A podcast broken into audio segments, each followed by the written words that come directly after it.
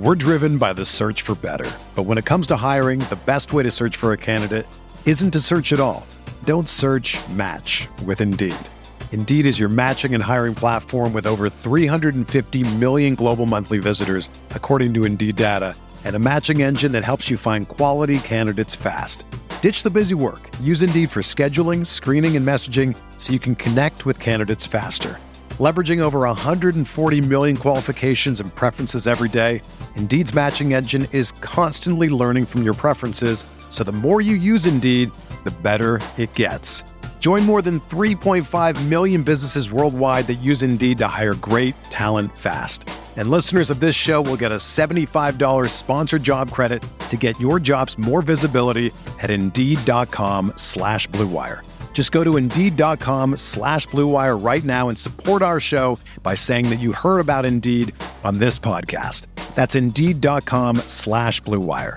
Terms and conditions apply. Need to hire? You need Indeed. This podcast episode is brought to you by Coors Light. These days, everything is go, go, go. It's nonstop hustle all the time. Work, friends, family expect you to be on 24 7. Well, sometimes you just need to reach for a Coors Light because it's made to chill. Coors Light is cold lagered, cold filtered, and cold packaged. It's as crisp and refreshing as the Colorado Rockies. It is literally made to chill. Coors Light is the one I choose when I need to unwind. So when you want to hit reset, reach for the beer that's made to chill. Get Coors Light in the new look delivered straight to your door with Drizzly or Instacart. Celebrate responsibly. Coors Brewing Company, Golden, Colorado. Support for this podcast comes from Wild Turkey Kentucky Straight Bourbon Whiskey. Let's tune in to their one on one with Jamal, a real bartender from Old Fourth Ward in Atlanta. I really get into the backstory of whatever I'm pouring, out of respect.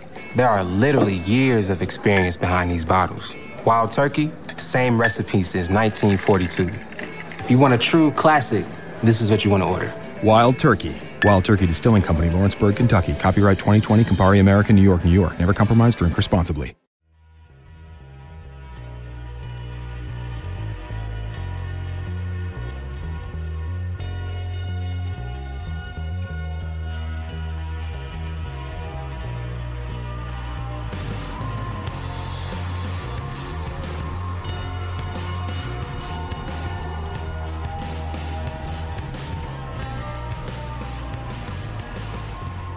Welcome to the RotoWire Fantasy Football Podcast. Derek Van Riper, Tim Heaney with you on this Friday, heading into week 11 of the season. We've got a Thursday night recap. Panthers winning a close game over the Saints. We've got some injuries to talk about, uh, implied scores kind of worked into this episode as well. We'll talk about some players that we like on DraftKings as well. Uh, Tim, first and foremost, how's it going for you on this Friday? Oh, it's going all right. How are you? Hanging in there, you know, happy it's Friday. It's been, uh, been a long week. I came down with a cold Sunday, and I'm still kind of trying to shake it. So it's been it's one of those things where if you have a sore throat or like sinus trouble, and your job is to talk a lot, it's not a good mix. It just makes you feel worse after you do your job. So fortunately, I'm on the mend. Unfortunately, uh, I didn't get to drink as much beer as I would have liked last weekend. Kind of backed off on Saturday.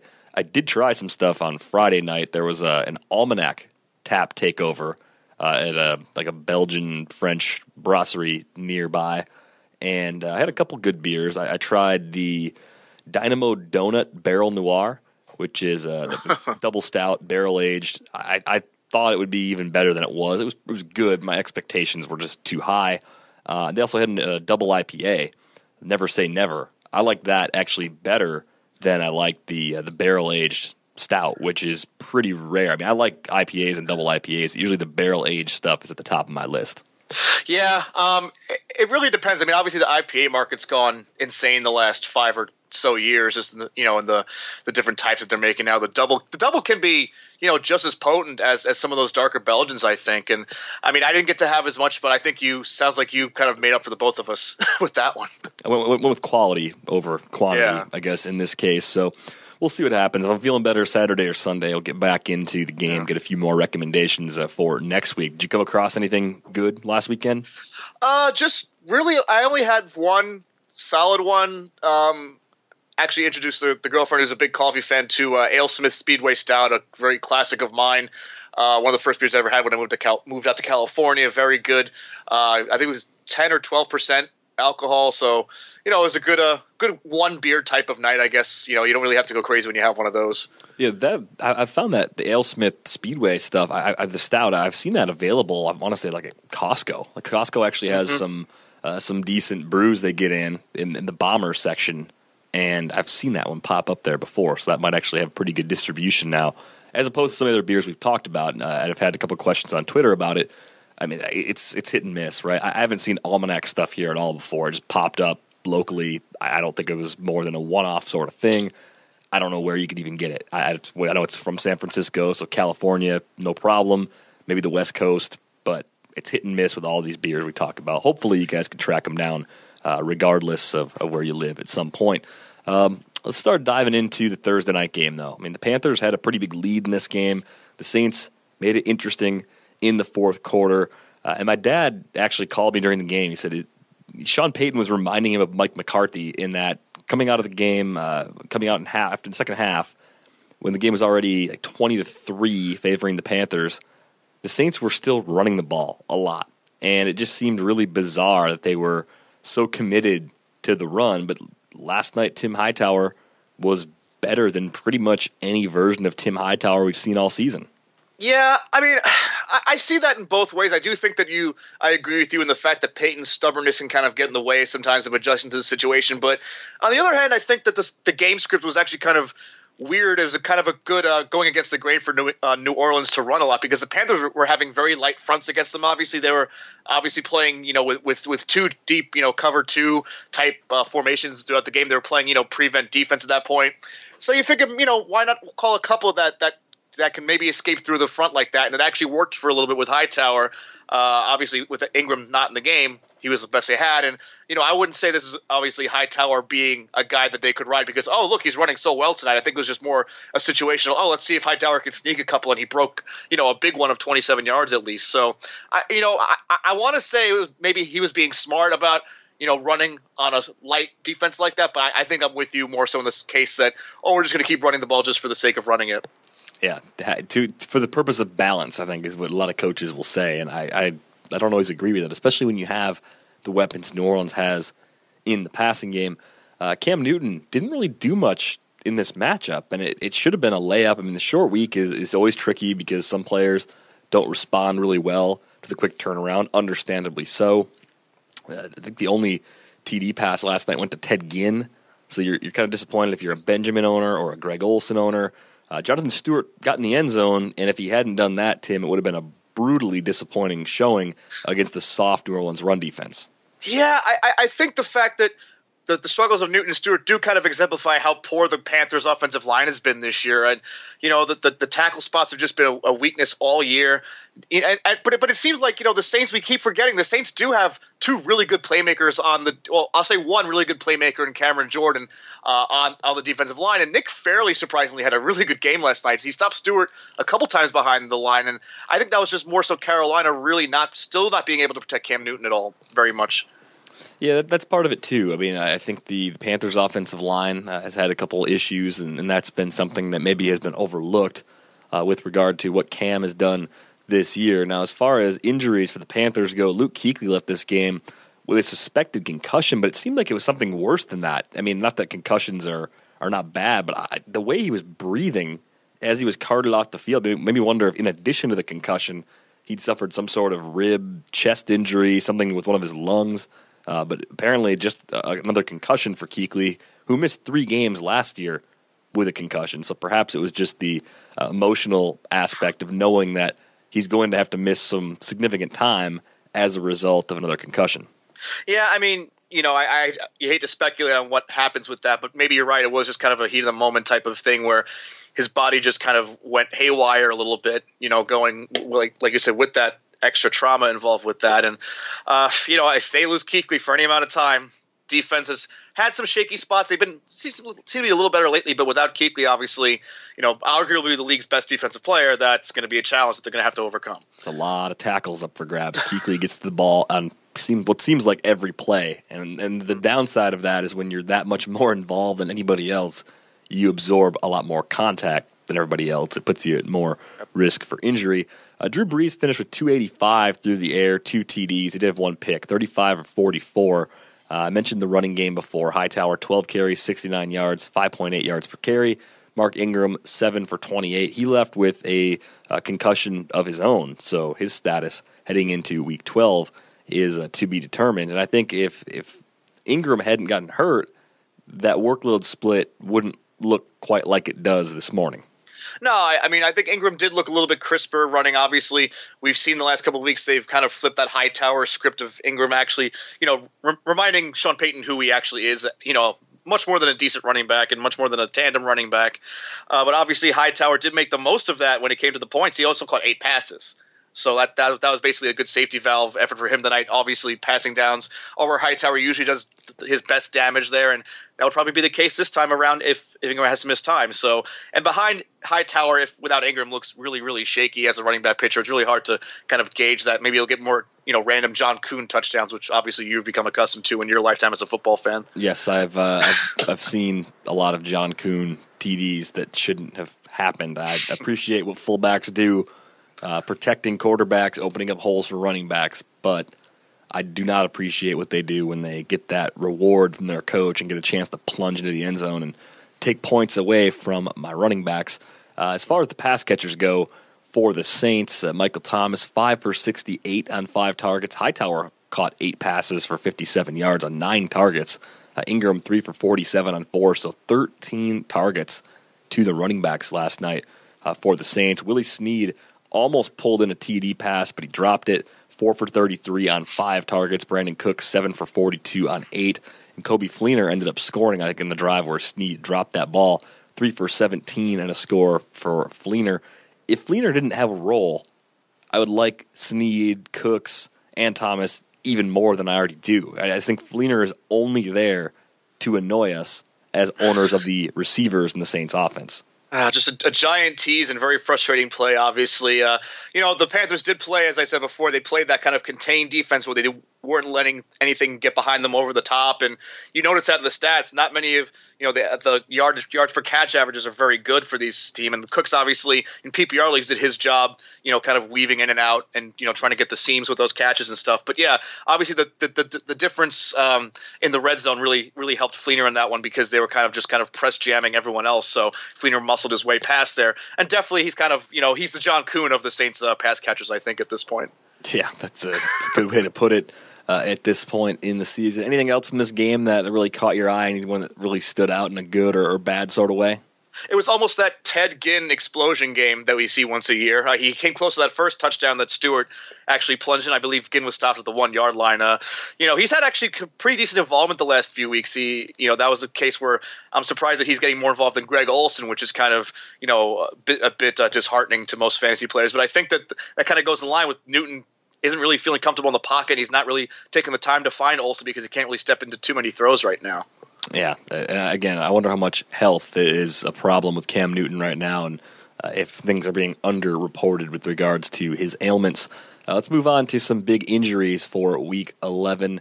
Doesn't seem like there's that many volume wise, but they are very impactful. Rob Gronkowski, we're finding out, is out. He's not going to travel with the Patriots. Uh, he's not on the plane. I think the team is either leaving right now as we record this, or they've already left. So, according to uh, Ian Rapoport of NFL.com. Gronk is out against the 49ers. The interest in Martellus Bennett, of course, will be very high in DFS and season long too, where uh, where available or just as a starting option if he's been sitting uh, on the bench for anybody.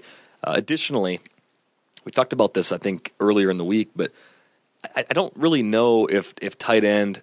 I've heard Scott Pianowski talking about it on the Yahoo Pod. He, he thinks tight end's always deep enough where you feel okay going with somebody on the waiver wire. Like you can find a player that either because of their matchup or because somebody else maybe being down in their offense for a week, you find somebody who you feel okay about. I mean, do you feel that way about tight end? Because as a Gronk owner, I don't feel great about the options I've had to replace him at times when he's been out this year all right, I, am conflicting on that thing. I think DFS obviously it's so much easier that you can not have to pay for Gronk every week and find someone useful. I also see the case where you do want to have that obviously that big advantage when he does play um, you know, over other tight ends who are less involved and are obviously less dangerous. But you know, I don't usually invest highly in positions that uh, that don't have really good replacement value on the waiver wire. As much as you want to say that there's alternative uh, guys on the waiver wire, there's you know not exactly any that really meet Gronk's level. But I'm okay with kind of playing the matchups with that one. It's kind of the easiest position to play matchups with in fantasy football. It's only you know traditionally only one one uh, lineup spot you have to fill, so you can kind of cycle through that like you would say a defense. You know, so I, I find it much easier to, to, to, take my chances with the luck with tight ends because it's only one spot to fill. Running backs, wide receivers, you do want more of that stability. I think I you know if it's like 12 team, 14 team league, I'm comfortable with just kind of finding what's there at tight end and maybe just cycling through them. Gronk's you know obviously amazing player, uh, great great statistical foundation, but for my strategy of like team you know entire team fantasy. Uh, plan, it's kind of goes against my uh, thought process. I'm just finding that owning Gronk this year is not as fun as it should be and uh, I, I, will have fewer shares next year, almost almost certainly. Uh, we'll, we'll, we'll see what the price is, but I, would be shocked if I had him on four teams next year. I mean, I think one or hmm. two will be ample when it comes to building a team around Gronk. Uh, Jeremy Maclin also banged up. He's been dealing with a groin injury.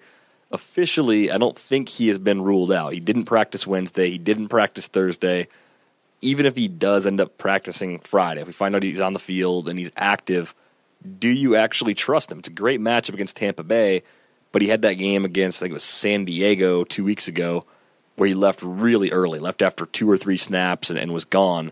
I mean, do you, do you think Maclin is going to be useful this week if he does play? I think if you're bye strapped, you have to play him. Uh, the, the Buccaneers obviously a really good matchup for that, as you said. The, you know that the cornerbacks for him when you're when you're seeing Brent Grimes as the number one in that sense, I think you kind of have to play your wide receivers against him at any point you have. But you know, obviously we, we saw Alex Smith be a lot comfortable with uh, Tyreek Hill last week, and obviously Travis Kelce still having an okay year, even if he's not having the numbers to put it. So I mean, Maclin might only get like five or six targets if they want to kind of ease him back into things. The snap count might even be, um, you know, kept low because if this game gets out of hand with Kansas City. Um, but you know, wide receiver three, if you want to expect him to have that, sure. Uh, and like I said, if your personnel's, you know, a lot of you, you have a lot of guys with an off week. I think you kind of have to throw him in there if he's active. So just, just you know, don't expect him to be an elite guy, but you know, he's a guy that you can just kind of throw in there confirming that he did not practice on Friday. So well, at this go. point, I don't expect him to play at all. If they say he's got a chance, he's a game time decision. Uh, official injury report from the Chiefs to come momentarily, but don't expect much from Jeremy Maclin uh, for this week. Uh, Jordan Matthews is a little bit banged up. I don't know if it's enough to where uh, the injury alone would lead me to avoid him, but he's also got a matchup against Seattle. And if you have a even a decent alternative, in your season long leagues, I just feel like sitting Matthews down probably makes a lot of sense. Uh, I don't know. Um, obviously, the Seahawks, as you said, great cornerback play, but you know Matthews obviously plays mostly out of the slot, and I don't think Richard Sherman's going to follow him in this game because uh, you know he mostly plays size unless it's a really elite receiver. I don't think Matthews falls into that category. But you could also look at the other side if he's their only real legit weapon at, at wide receiver. Maybe if you count Zach Ertz or Darren Sproles as pass catchers, but maybe that's the one they really shut down with Sherman. And uh, kind of like Maclin this one, you know, just that third wide receiver expectation there. But you know, I'm with you in the fact that uh, Carson Wentz probably is not going to be in much much of a, of a, position to really have much success there. So Matthews might be his only go-to, or just you know ten catches from Darren Sproles in this game. The Eagles are going to travel uh, with rookie wide receiver Paul Turner uh, who's on the practice squad with them in the event that Matthews' long flight could be a factor. Uh, if he has a problem with his back come Sunday, they'll add Turner from the practice squad and, and let somebody go to make that happen. So maybe we'll know before the late afternoon kickoff if there's anything going on because a roster move would probably happen earlier in the day on Sunday or perhaps even on Saturday. So keep an eye out for that if you're a uh, Jordan Matthews owner. DeSean Jackson has been dealing with a shoulder injury, and I've seen him pop up on the waiver wire in some of the 10 team leagues out there. I mean, it's not a big surprise. He's been on the shelf uh, what seems like forever, and it has been a while. I mean, we've with Jackson, it, it's it's been it's been two full weeks because of a bye week, and he just hasn't been the same player when he's been on the field. I mean, we haven't seen a big game from him really since like week three against the Giants, mm. five for 96 and a TD. He hasn't yep. scored since then. Uh, his highest yardage total in a game in that span, 55 uh, getting decent target volume a lot of times. I mean, seven, nine, eight, and seven in his last four before weeks nine and ten, the bye and a game in week ten that he didn't play in for against Minnesota. So I, I kind of have a hard time writing off DeSean Jackson if he's healthy enough to get back. Yeah, I mean, obviously the, the targets do play to the fact that he's still involved, but you know, obviously last week maybe just the fact that he was just more so a decoy than anything else. And sometimes that's what you think about in a Kirk Cousins led offense. He does kind of more so favor the guys like Pierre Garcon, Jamison Crowder, obviously Jordan Reed, and now Vernon Davis becoming a little bit more of a of a secure target there. Maybe they just want to have Jackson on the field as a guy that if they happen to connect on a downfield pass, great, but they do want him on there just to open things up on, on offense in general. So, you know, the schedule coming up isn't really that great, but he does face the Chicago Bears if he's active in week week 16. That could be a really sneaky good play for him because they're terrible against wide receivers. Otherwise, the schedule is very mediocre, but yeah, I th- if he's on the wire, I'd probably look to pick him up if, if I'm really needing help there. Just, you know, there's a potential, uh, you know, boomer bust factor there that, that could really pay off. Yeah, it's it's always it's always risky because it's not you know six catches, eighty plus yards on a regular basis. But when DeSean Jackson goes off, uh, it's often a game changing uh, sort of way that that really swings a head to head fantasy matchup and tournaments for for daily. There's also quite a bit of appeal there. He's officially going to be a game time decision. but that game being a Sunday night game, you know you got to make sure you've got an option either in the Houston Oakland game and season long or someone else maybe Pierre Garcon or something like that you can fall back on if Jackson is inactive. I was worried about Larry Fitzgerald coming out of the Sunday night game. He had an MRI on Monday. They're just saying it's soreness in his knee. He was practicing on Thursday. He had a brace on his knee, but he was practicing nonetheless. I mean, do you look at Fitz and assume he's going to be just fine? And is he even possibly a sneaky play against the Minnesota defense that uh, probably won't have Xavier Rhodes following him since Fitzgerald runs so many routes out of the slot? Yeah, I, I, think that Fitzgerald will play, but then he's got to deal with Terrence Newman, who's actually been one of the better cornerbacks this year, and Newman plays the slot a lot. So obviously Fitzgerald not really going to be able to escape that much. Uh, I, Rhodes is expected to play, I think, right? So that's kind of keeps that balance moving between those two to cover Fitzgerald. Uh, I'm not really liking any of those Cardinals receivers or really any offensive player in that Vikings Cardinals game. I think the, the quarterback play in that one's really going to be kind of atrocious. Maybe you trust Stefon Diggs because I think the target volume will be there. Maybe you play Kyle Rudolph on the fact that he might sneak behind uh, that you know that that secondary, but I don't know. It's I'm not really holding much besides you know low wide receiver two, wide receiver three type numbers for Fitzgerald or Floyd or Nelson. I mean, it's it's, it's really always a crapshoot anyway each week with that receiver course. So Fitzgerald obviously being the safest, but I'm not getting too excited about it. Officially now, we just got some an update on Jeremy Maclin. He's he's been ruled out. He he will not play. Uh, so Tyreek Hill stock will continue to rise, especially in daily, but in season long too. I think if you're scrambling for a Maclin replacement, Tyreek Hill has been carrying the ball a little bit. He's explosive, one of the fastest players in the league. Tyreek Hill, I think, is very interesting for this week with that matchup against Tampa Bay. So fun to watch, and absolutely, I agree with you.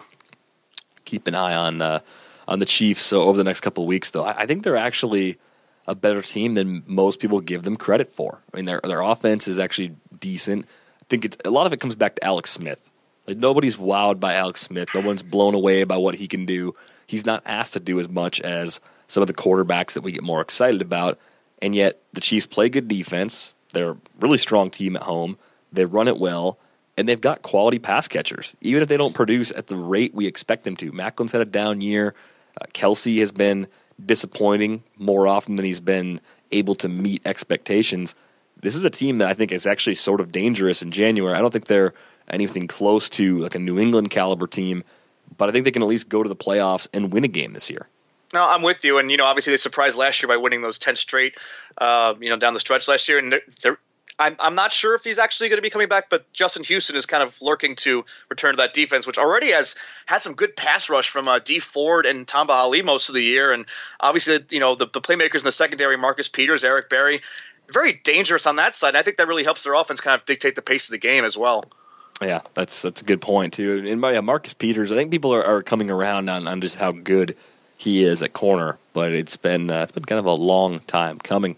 Uh, before we start diving into individual players we like on DraftKings, one thing I did this week, and I've, I've done this a few times before, I take all the lines for the games of the week. We talk about those on Thursday uh, and the over unders, and I just calculate the implied scores for every team. And one extra thing I did this week is I started to uh, look at the prices on DraftKings for players by position on each of those teams, and then calculate per dollar where the best value was for each player based on their team's implied score. And there's some flaws in that methodology. I'll admit this right from the start. So it's not this perfect, fail-safe, amazing system, but it does highlight some players that are either going to be very chalky or perhaps just simply going to be uh, great values or poor values at the other end of the spectrum too. Uh, so it's it's a pretty interesting exercise this week. The way it all breaks down, the Patriots are the biggest favorite on the board.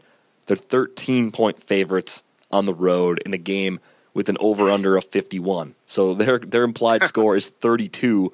The next closest team is the Colts, just below 28, 27 uh, and three quarters points. So you get that because you get half over unders and all that. It's just the way it works. So almost uh, almost a four and a half point difference between the Colts and the Patriots as the first and second highest scoring team based on implied score this week.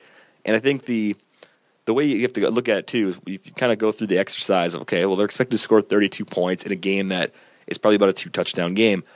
Who's going to get the 32 points? You know, it, it feels like LeGarrette Blunt would be very useful in a game like this. And then you take the implied score uh, with the salary that Blunt has on DraftKings, and you see that the, the points per dollar number is actually pretty low. Like he's he's underpriced, and he's in a spot where his team's going to score a lot, and he's probably going to be a big part of it. Oh, absolutely, and um, yeah, that's that's really good research there. Uh, the the thing is with that, I mean, it, it, I think it, it, it's funny with stuff like this. You always have to consider the timing of the scoring too. I mean, would the Patriots attack them by the by the air early and just let, you know let them run it out in the second half? Maybe Blunt won't be in the game at that point. But yeah, I mean, absolutely, the Patriots are kind of uh, you know, it's it's all about because they, they, they obviously vary their their uh, scoring so much per week, and uh, that that's a case where you do kind of have to weigh, with the likely way to have those points, and Blunt's going to be that guy. The other wrinkle then also is like, well, okay, so you look through and you see that you know based on cost, that Brady as an expensive quarterback, he's actually expected to deliver a lot, like the team based on total points for the team. So if you want to fade Blunt, which could work. I mean, it could be Brady just throwing like crazy in the first half, and uh, you know, two or three passing TDs in the first half isn't out of the question. If that happens, then you got to look at the cheap pass catching options. And with Gronk down, Martellus Bennett at 3,700 is immediately flagged as one of the cheapest players uh, for for a team that's expected to score a lot of points and a guy that's going to have a meaningful role.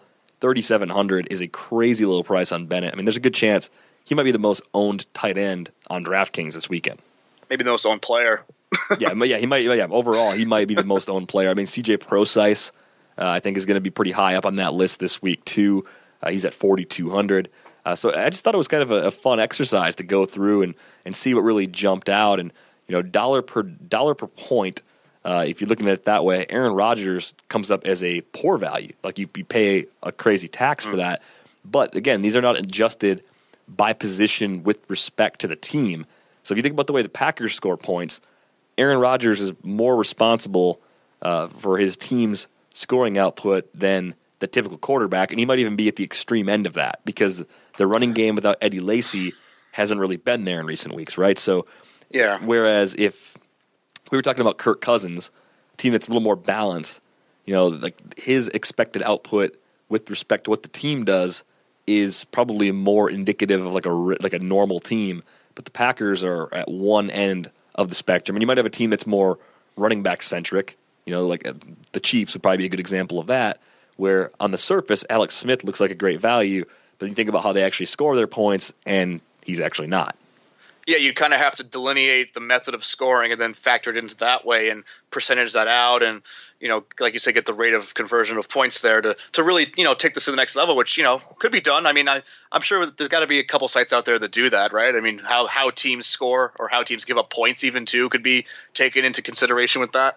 No doubt, and it's just it's one of those things that some people are already doing that research. Some people are already using that information. It's not it's not impossible to figure out, but I think if you pay attention to those details, it's going to help you find players that are cheaper than they should be and more expensive than they should be, and you're going to make better decisions. It's uh-huh. it's inevitable. Um, and the tricky thing is, more information doesn't always lead you to make a better decision. Sometimes it makes worse decisions. But if you uh-huh. use information carefully and understand how it's actually assembled and, and what's going into it, I think that's when you can actually start to do some good with it. You have to apply it correctly. You can't just blindly like, well, uh, Alex Smith is the uh, cheapest per dollars per team point uh, quarterback this week, so therefore I must have Alex Smith everywhere. Y- you'll lose. Like that's that's that's more information for the worse in that case. Yeah, I mean paralysis by analysis. Analysis, yeah, is very you know very common in what we do. I think because we do have so much information available. But you know, you, maybe you can get some dialysis for that paralysis by analysis and make things a little better. Yes, indeed. And uh, I mean, like now that I've said this too, Alex Smith will probably throw four TD passes this week, and somebody will win the Millionaire Maker uh, with Alex Smith because that's that's just how uh, these sorts of things tend to go. Uh, mm. But let's start taking a look position by position as we do every week. And, and starting at quarterback, I, I, really don't mind Brady this week. And part of it is that I, I think it, I'm not convinced that the Patriots script their game plan the way we want them to ever. I think last mm-hmm. week was the kind of game where I would have thought LeGarrette Blunt would have been able to score like once, but I, I, certainly wasn't expecting that to be a massive game for, for him. And, and I think if you, if you think about San Francisco, you expect them to get blown out. Vegas expects them to get blown out. They hung around last week against Arizona. If they can just keep it close into the third quarter – there's no reason why you know Brady and Edelman or Brady and Bennett can't just go off and take advantage of a, great matchup through the air that way. No, yeah, I think you pegged it. I mean, Blunt does seem like very chalky, and it it seems like that you know Belichick does mess with fantasy players' heads in that sense of doing the opposite of the obvious. And um, Brady's price this week, uh, I'm trying to pull up DraftKings here. What was the, what was the price on that? He's seventy eight hundred. He's the most expensive quarterback, but yeah, he's not priced up all that ridiculously when you consider, again, the Patriots are expected to score 32 points, mm-hmm. four points more than the next closest team. If you adjusted the dollars based on the implied scores, I think the price he should be at is like 8,300 or 8,500 even. Yeah, I mean, I, I, don't know if he's going to be a very you know stackable quarterback because obviously Gronk being out. Maybe you do the Brady Bennett situation if you want to do that. But yeah, I mean, the Niners' defense is just as bad through the air. It just seems to be exaggerated that it's even worse, obviously, on the ground. And you know, the Patriots, like you said, they they do kind of go against what's thought of them. And maybe it's a James White passing catch touchdown game, or if Dion Lewis actually gets involved this week, that sort of thing. So maybe that way they get the running backs involved, but it's through the air. Yeah, it's it's kind of nasty because with with the the Bennett pricing you could stack Brady very easily. And normally you can't. I mean, Brady Gronk, it's really hard to do that. You can go cheap and, and make it work.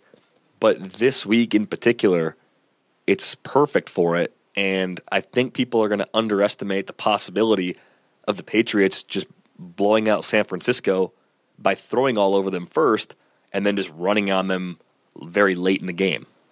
Yeah, that's very, very palpable, uh, very possible, uh, you know, situation there. And you know, Hoodie does like to be uh, you know sadistic when it comes to uh, playing after a loss like he had against the Seahawks. I think they might just let Brady air it out for for sure this week to help him get his confidence back after that down week as well. All right, let's talk about some other quarterbacks that we like uh, going down the list a bit further. Uh, Roethlisberger on the road, typically not a good play. 7,500, and it's the Browns. Again, kind of like the, the Brady thing. Maybe you get a lower ownership number than usual because of the road factor. Do or does the matchup against the Browns trump the struggles on the road? Yes, the Browns have almost zero pass rush. I, I, I have no fear of playing Big Ben this week. And normally on the road, I, I probably wouldn't bother in DFS. I, I, would just look at them and say, "Nah, it's not worth it." But this could actually be a spot uh, where you want to do that.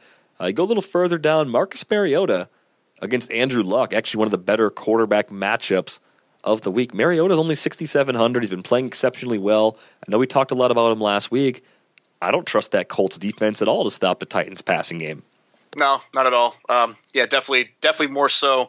I trust him uh, than maybe an Aaron Rodgers type against the Redskins at 7,600. I think you know that that's the case where you do want to get a little bit of a discount there.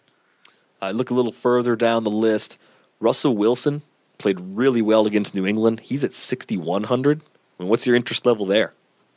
Uh, I, you know, at home against the, the Eagles, very good. I think to get to get that defense. But I think I've I think I mentioned this before. I, I think that Eagles defense is surprisingly quick, and I think that might be a case where Wilson might uh, not be able to escape them as much on the pass rush. So, I mean, I think he's priced down enough where it also kind of takes the game script into play where they might just run on them a lot. But I don't think the upside with Wilson is as big as some of the others. Um, and unfortunately, I don't think it's enough of a discount for me to really take advantage of that. Dak at 6,000. I feel like we haven't talked a lot about Dak over the course of this year as a player we like on any given Sunday. Cowboys are pretty big favorites at home, so game flow should be favorable. Uh, Ravens are good against the run, but I don't expect that yeah. to matter. I think Dallas can run on anybody. Uh, do you buy into Dak as a player who has taken some pretty big strides over the course of his rookie campaign? Do you like him at that price against Baltimore? I think I like him better than like Wilson at that price. Uh, you know, the, the Ravens are tough against the run, but as you said, you know, and as we've said, that the Cowboys can run on anybody. Uh, Press, you know, Prescott with with Dez back and Witten back, I think there's a lot there that to, to trust in him. And obviously, they've used Elliott in the passing game immensely, so you know we've we've seen how much that can improve his chances at, at getting more points. So, yeah, I, I think Prescott at that price intrigues me more than Wilson at that price. Jameis at 5,900 at Arrowhead. No interest there. No. Garbage time might be there. I, I don't want to risk it. Uh, but Kirk Cousins at 5,800 against the Packers. I mean, we saw what Mariota did to the Packers last week, and uh, receivers have been going off against Green Bay all year. I still don't like the pass rush. They might get Clay Matthews back. They're expected to get Clay Matthews back for this week, but uh, Cousins at home has been pretty good. And on top of that, 5,800 is a really nice price for a player in one of the highest scoring games of the week and one that's supposed to be close as well. So a lot of shootout potential mm-hmm. uh, for Washington and Green Bay. Yeah, Cousins is one of my favorite picks, so I agree with you. Dalton at 5,700, not bad. Probably going to fly under the yes. radar. I would expect a much, much lower ownership number on Dalton than on Cousins. And the thing that I like about Dalton, the Bills, on a per attempt basis, are one of the worst pass defenses in the league. Passing TDs, uh, the main reason why their opposing uh, quarterback fantasy points allowed number is still low. They haven't allowed that many passing touchdowns, but they've been bad from an efficiency standpoint against the pass. So I think this is actually a nice spot for Andy Dalton with a home matchup against the Bills. Uh, maybe I, I, have AJ Green having a good game. Maybe Eifert doing that, but I don't know. Something about that scares me. The, the, Bengals pass protection not very good, and the Bills pass rush is actually one of the best in the league. I think they might even be leading the league in sacks. So that's one of those. It, we might be able to see an ugly Andy Dalton game from there. I don't know if that makes me not want to play AJ Green because I think you can still get his regardless. But uh, I don't. I, I, don't like that Dalton uh, in comparison to even what I was talking about before with uh, with Kirk Cousins. I'd rather have Cousins. I think because there's too much that can go wrong. I think along that Cincinnati offensive line. Now, if you were going to go ultra cheap at quarterback, I recommended stacking Jags a few weeks back. I think it was against Oakland. I, I, I don't want to recommend it again, but Bortles at 5,400 versus Alex Smith at 5,300. Bortles getting the Lions, Smith getting Tampa Bay at home, and then maybe Colin Kaepernick, garbage time galore, perhaps. He's played a little better these last couple weeks as well. He's 5,200 in his home matchup against New England. Of those three, if you're going to go cheap at quarterback, which one are you the most comfortable with for this week? I, I, think I want to go to the most extreme and go Kaepernick just because obviously San Francisco I think is going to be either really throwing the ball heavily down the stretch and maybe you know ultimate garbage time points there, or they really call some Kaepernick rollouts and you know make him take advantage of New England that way. Because you know the linebacker player like Jamie Collins has been a bit you know erratic recently in terms of pass defense. So you know that that trade I think has opened them up to some susceptibility there, and I think Kaepernick could actually make a lot of profit at 5200. I would say Bortles is probably second among those, uh, just because I think that you know like I said the Lions not very. Um, you know, good on the defensive front in, in the past, and maybe coming off a bye, they might be rested enough on offense that they get out to a big league in Jacksonville has to do more Blake Bortles garbage time. So yeah, I think I, I think Smith ranks third because I think do think Spencer Ware is going to have a nice game as well. Let's talk running backs and the most expensive player in terms of team points and his dollar cost is David Johnson. But if you think about this, the way the Cardinals and Vikings match up, Minnesota's better against the pass than they are against the run. It's good defense overall. I don't trust Carson Palmer. I don't really like the receivers this week. I do think Arizona wins on the road, even though they're underdogs. And David Johnson has to play well for that to happen. And I feel like this could be one of those weeks where his ownership number slips a little bit. Mm-hmm. Yeah, I mean, obviously, the, I don't think the the red fifth opponent rank next to him really accounts to how the Vikings have played lately. And I think I'm with you on this one. Like I said, I think it's gonna be a very low scoring game, and Arizona will control the clock with David Johnson, who I think is matchup proof at this point. Um, you know, he'll touch the ball in whatever way twenty something times and do a lot of damage with it. Yeah, the Vikings, as you said, more vulnerable against the ground game. The Cardinals are what despite what the reputation says, they've been a running team the last year plus. You know, the last two seasons they've been a running team. Uh, so Johnson, I think, is actually kind of the, the, the go against the grain expensive back if you don't want to pay up for Le'Veon Bell, obviously against Cleveland, which I think is you know a little bit too pricey for my taste this week. And yeah, Johnson, I think I'm with you on that one that he can kind of get that you know perception of having a bad game and you can use that to your advantage. I think the the wrestling match too with the um, dollars team points weight that you're seeing on Johnson. I just don't believe the Vegas line in the Minnesota Arizona game is right. I, I, think that's part of the problem. Their implied score is 18.75. The, the, Cardinals are expected to score fewer than 20 points this week. I don't see it. I, I see them scoring like 23 or 24, and that would pull Johnson yeah. back into the pack. Absolutely. Uh, Le'Veon Bell, I mean, it's a great setup for him. Uh, implied score 26 and a half for the Steelers. I mean, dollar cost is similar to that of uh, Ajayi and, and, and Murray based on team output. Salary wise, of course, Le'Veon Bell is the most expensive running back at 8,800, but it can work. I mean, we're going to talk about a lot of cheap players over the course of this episode that will open up the salary necessary to build around a Bell or a Murray. I have no reservations about using either one of those guys, and talked about Zeke before. I'm good with paying up for one. I don't think you can really do more than that because I think you'd be too thin with some of those sleeper plays if you really loaded up with the you know thirty five hundred dollar guys and the four thousand dollar guys around two of those eight thousand dollar backs. Yeah, I think I'd almost rather dip down to like maybe the six hundred types instead of going with the two eights or two sevens uh, to kind of you know flip the thousand dollars here and there to kind of you know get a little bit more stability out of those mid range and lower players. Yeah, the two guys that kind of jump out for me, if you want to go two more to two mid tier backs, mid tier, let's just say two non top tier backs. LeSean McCoy is sixty nine hundred. I think that's pretty good. Any yep. any path mm-hmm. for the Bills to score points goes through LeSean McCoy seemingly. And Spencer oh, yeah. Ware. I mean Spencer Ware home against Tampa Bay. I, the Bucs have been letting me down all season. The Chiefs run it pretty well against everybody. If they're protecting a lead, especially, I think we can see Ware push 18 or 20 carries with relative ease yeah, I said before. Obviously, uh, you know, where's the guy? I think of of the of the uh, Chiefs offense is going to have the bigger week. So yeah, I agree with that. And I, you know, I'll throw in Theo Riddick at fifty one hundred as well um, against against the Jaguars. If if Riddick obviously that questionable tag uh, turns into that he's going to play, uh, you know, Riddick was getting more of the carries, uh, you know, before the bye, and I think that the Jaguars obviously are vulnerable against the running uh, game as well, and that's that's a guy I, I want to plug in at flex if I could as well. Yeah, Blunt um, and and Riddick both are, are very affordable. Blunt sixty four hundred, Riddick at fifty one hundred, ideally suited for DraftKings with that full point PPR.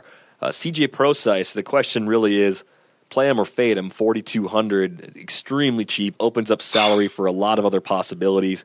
He fits well as a flex. He fits well as an RB2. It's a home matchup against Philly. Thomas Rawls is back, but they might bring Thomas Rawls along slowly. I think with Prosise, it makes more sense to play him than it does to fade him, even in the big GPPs. I think he, I think this might be the last week that he might be that cheap, or the fact that he's cheaper than Rawls at this point. Uh, you know, I think Prosise is the more dynamic back, at, at least in, in this version of an injured Thomas Rawls coming back late in the year. I think Prosise is going to be more to what the Seahawks like to do because they're a pass first team now, and Prosise will be on the field more, I think, than Rawls. And yeah, I, I just think this is if you're going to use Prosise, this is probably your last chance to get him at a really good price. The other player that comes up um, when you when you look at the expected production for his team and his salary comes out really cheap is Rob Kelley. He's 4,400. Mm-hmm. It's a home matchup against Green Bay. The Packers have been good against the run, so I, I see the case against it very clearly. But as far as GPP differentiation points, a guy that might not be heavily owned but could touch the ball a lot and find a TD, if somehow he finds two, you'd be ecstatic with that at 4,400. Yeah, um, absolutely. It's a different running game, I think, with him back there than it was obviously Matt Jones and Chris Thompson. Obviously, in the passing game, does this thing. Kelley actually might be there. You know, give them a shot to really do a lot of damage on the interior uh, of that of that Packers defensive line, which obviously did very good. But I think that you know this Redskins balance, I think that might throw them for a loop. And yeah, I'm with you. Obviously, you want those you know the, the high 15 to 20 type of touches when you get to a price that low that can be a really nice profit for you and yeah i'm, I'm with you on that one Anything else at, at running back that's really catching your eye this week, Tim? Isaiah Crowell at 3,900. I know it seems like that, you know, we, we talk about the Steelers really mowing over Cleveland. They might have to pass more with Duke Johnson, but you know the Steelers have a really weak run defense, and I think that's one way that Cleveland can really control the game a little bit early on is to have Crowell really kind of attack the center of that. So, I mean, it's not obviously ideal for a full point PPR, but Crowell is a nice, really you know against the grain type of GPP play for me. That's a, that's a really cheap price for a guy that's had a you know pretty decent underrated year. Yeah, he's he's. I mean, he's not that involved in the passing game, but as long as the game stays relatively close, he should uh, get opportunities. And Duke Johnson, talk about disappointing players. I had pretty high expectations for Duke this year in Hue Jackson's offense. Uh, let's move on to the wide receiver position. Talked about Maclin before. Tyreek Hill, 4,500.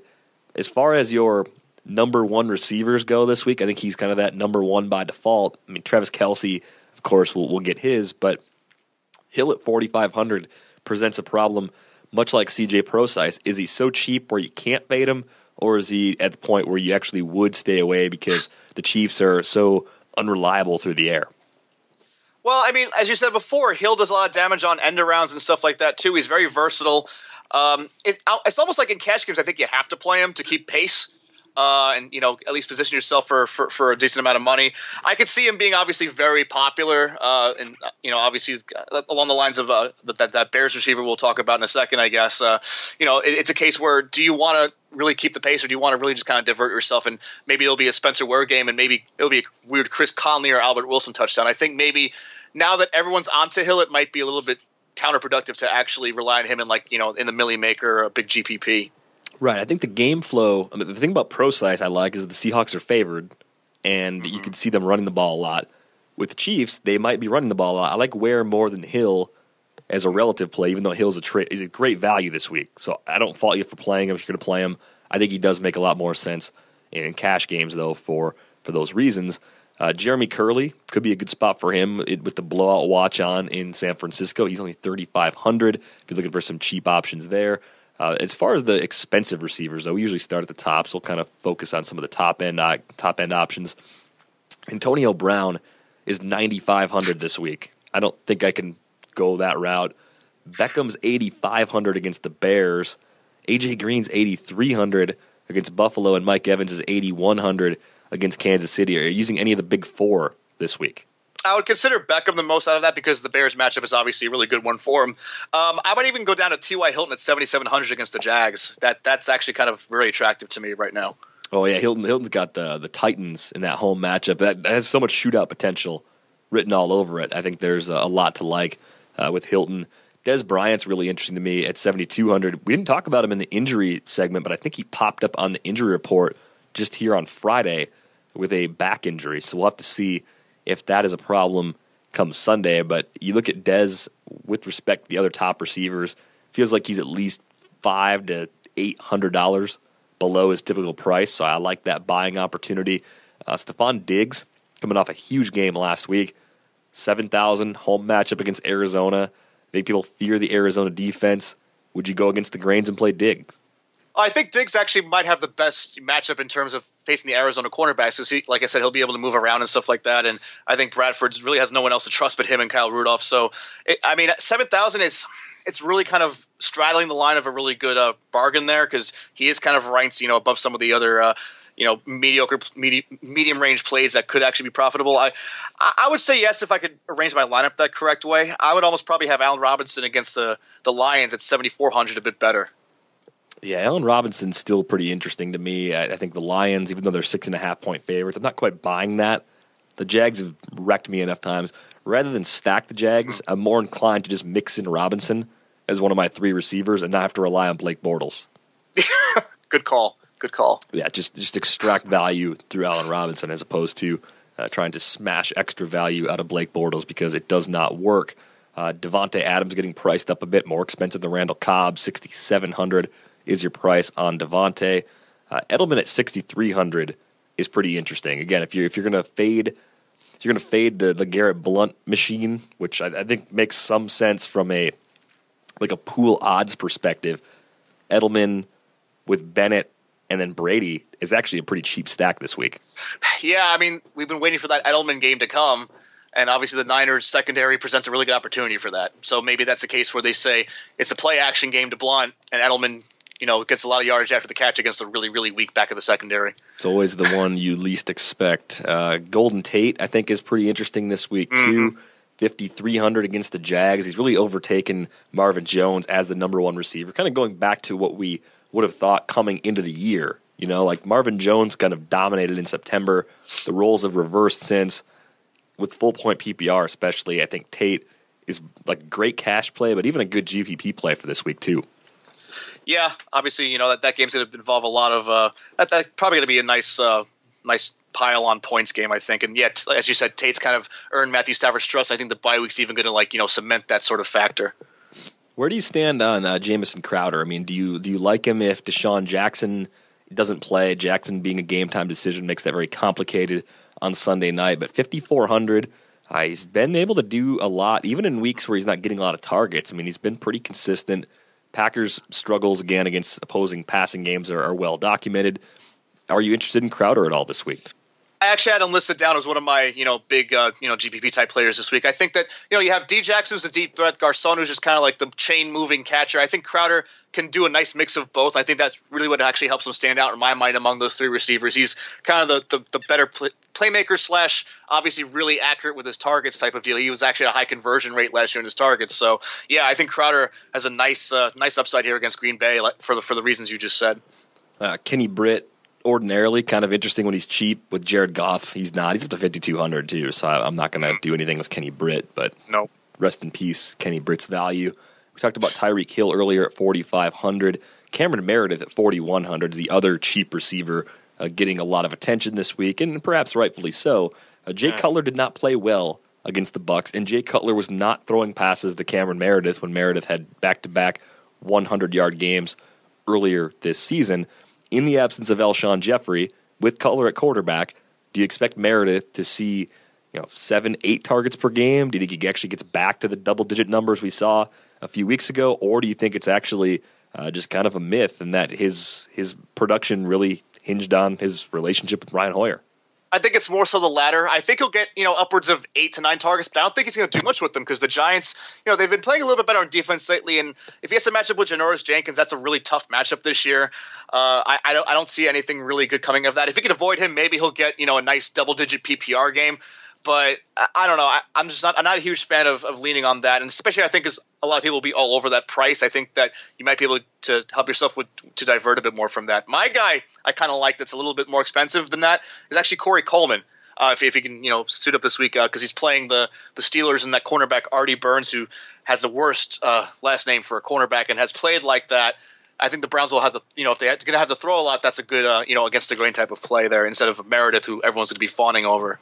Yeah, Artie Artie Burns, bad name for a corner. Kind of like Bob, Walk is a bad name for uh, for a pitcher. That's always one of the the best ones for me. What's the worst sports name you can think of with respect to a player's sport and position? I think we might have named them. Uh, oh God, that's that's a good question. I think um, the, the Bob Walk one would, would, have definitely come to mind for me. Uh, that's that's a good one. That's one we had. To, that's one we have to think on and maybe come back for next week. Yeah, he he might win. Let us know on Twitter. He's at uh, you get the underscore right. It's Tim underscore Heaney. Yeah. Uh huh. All right. I'm at Derek Van Riper. No underscore. No middle fingers. Nothing like that. Just just just my name. Uh, anything else at receiver that that kind of catches your eye here this week, Tim? Oh no, Coleman was my other my other really deep one, and obviously the Tyreek Hill one would have been a secret if Maclin hadn't been out. So no, I think we can move on to the position that we might already have a couple top guys at. Oh, one one more guy I should ask about. Percy Harvin supposed to have a larger role with the Bills. He's only thirty three hundred. I hadn't thought about it, but he's really cheap, and they need somebody else to step up at receiver. Maybe it's, maybe it's Charles Clay tight end instead who steps up. Yeah, I, I, that, that's where that's where my mind has been going all week but I had not seen the price on Harvin until just now. So now it's now it's in my mind, and I don't I don't I don't like that. I don't want to think about Percy Harvin going off and having an impact and making somebody a millionaire this week. That would be be pretty bad in the grand scheme of things. Uh, let's move on to the tight end position. No Gronk this week, so Jordan Reed's your most expensive tight end at fifty nine hundred. I mean, Martellus Bennett, like we said earlier, might be the most owned player on DraftKings this weekend at thirty seven hundred. I like Jordan Reed a lot for for for Mm-hmm. 5900. I mean, he didn't do much last week. Uh, Delanie Walker just owned the Packers last week. Packers have had a lot of trouble with tight ends. I think this is a tremendous spot for Reed. Yeah, I'm with you. If you're spending up, you have the money to spend on that. The, the like I said, the gap in price and like you said is just it, it really doesn't account for how equally good almost that Reed has been compared to Gronk. It, it, it's it's there's a lot of cheap options this week, but like you know, as you said, if you want to avoid the Martellus crowd, Reed's the one to go with to spend up. There's a couple other guys I like that are mediocre. Uh, Julius Thomas against the Lions at, at uh, 3,500 is a nice one. I think the, the targets that Chicago wants to that, that people want to give for Chicago to Cameron Merritt, I think a lot of them are going to go to Zach Miller at least for this week at 3,800, uh, and CJ Fiedorowicz at 3,300 against the the uh, Raiders. If you're playing, you know, a game Monday night, that's obviously not Millie, Millie Maker, but it's definitely a really good matchup for him as well. Yeah, I, I think that that's a good call. I think the other way you could go, if, if you have money to spend up, I really don't mind Delanie Walker again this week at 5,700. So I think you can go after one of the top two. Eifert's in play.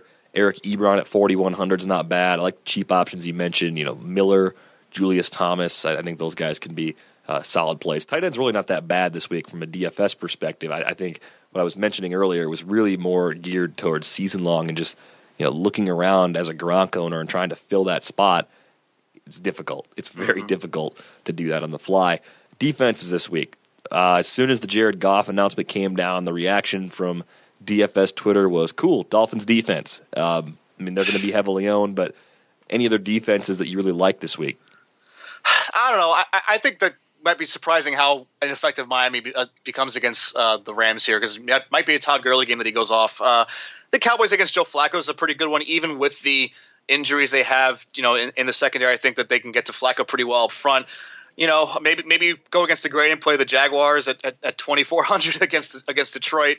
Um, Buffalo against Andy Dalton, as I said before, 2,700. I think I kind of like that one the most because you know that, that's a good sack defense that might even make up for if they give up a lot of points against Dalton. And you know we've seen Andy Dalton at his worst. That's one game that really intrigues me in that sense. Yeah, Patriots and Steelers as more expensive defenses will probably garner some interest. I think the Giants uh, home against Jay Cutler is pretty good. Maybe the Chiefs even home against Jameis will be uh, somewhat low owned, but they can they can do damage. Jameis will make his share of mistakes, and the KC defense is an opportunistic one. I think they're capable of, of really taking advantage of that. All right, Tim. Well, uh, what do you got going on this weekend? You got anything good in the fridge, or any any places you're, you're headed out to? Um, I'll, I'll not really heading out to much places. I don't think. Just kind of you know resting up before the big Thanksgiving holiday next week, and you know watching my Cowboys. And we got one beer in the fridge though, Goose Island Juliet. Um, very interesting um, situation going with that one. It's kind of like a you know more of a malt, like a I'm trying to think of a framboise type of beer.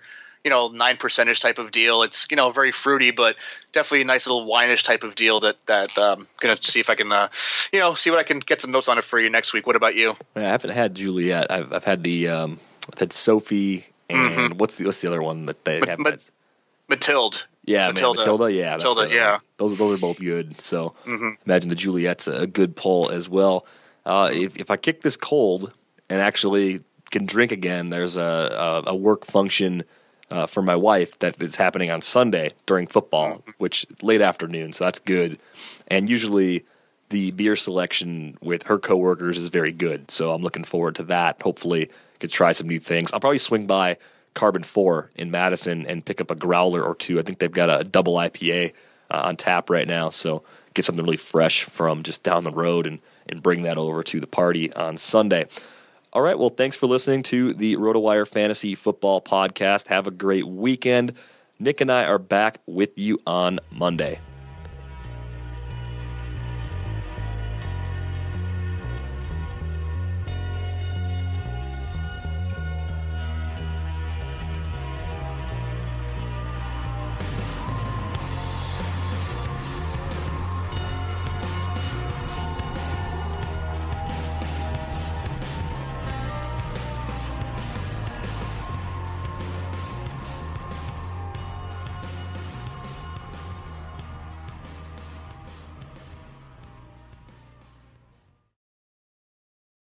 Headlines remind us daily the world is a dangerous place. The elites in charge say everything's fine, stop noticing. But you know better. And your gut knows that time is short to prepare for a world that is four missed meals away from chaos. My Patriot Supply has helped over 3 million families become more self reliant and is the company Americans trust to prepare. Go to mypatriotsupply.com and secure their best selling three month emergency food kits. Each contain delicious breakfasts, lunches, and dinners, averaging over 2,000 calories per day.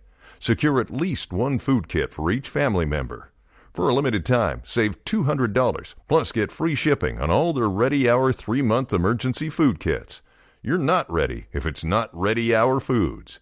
My Patriot Supply also has solar power generators, water filtration units, biomass stoves, heirloom seeds, and critical survival gear. Shop MyPatriotSupply.com today. MyPatriotSupply.com.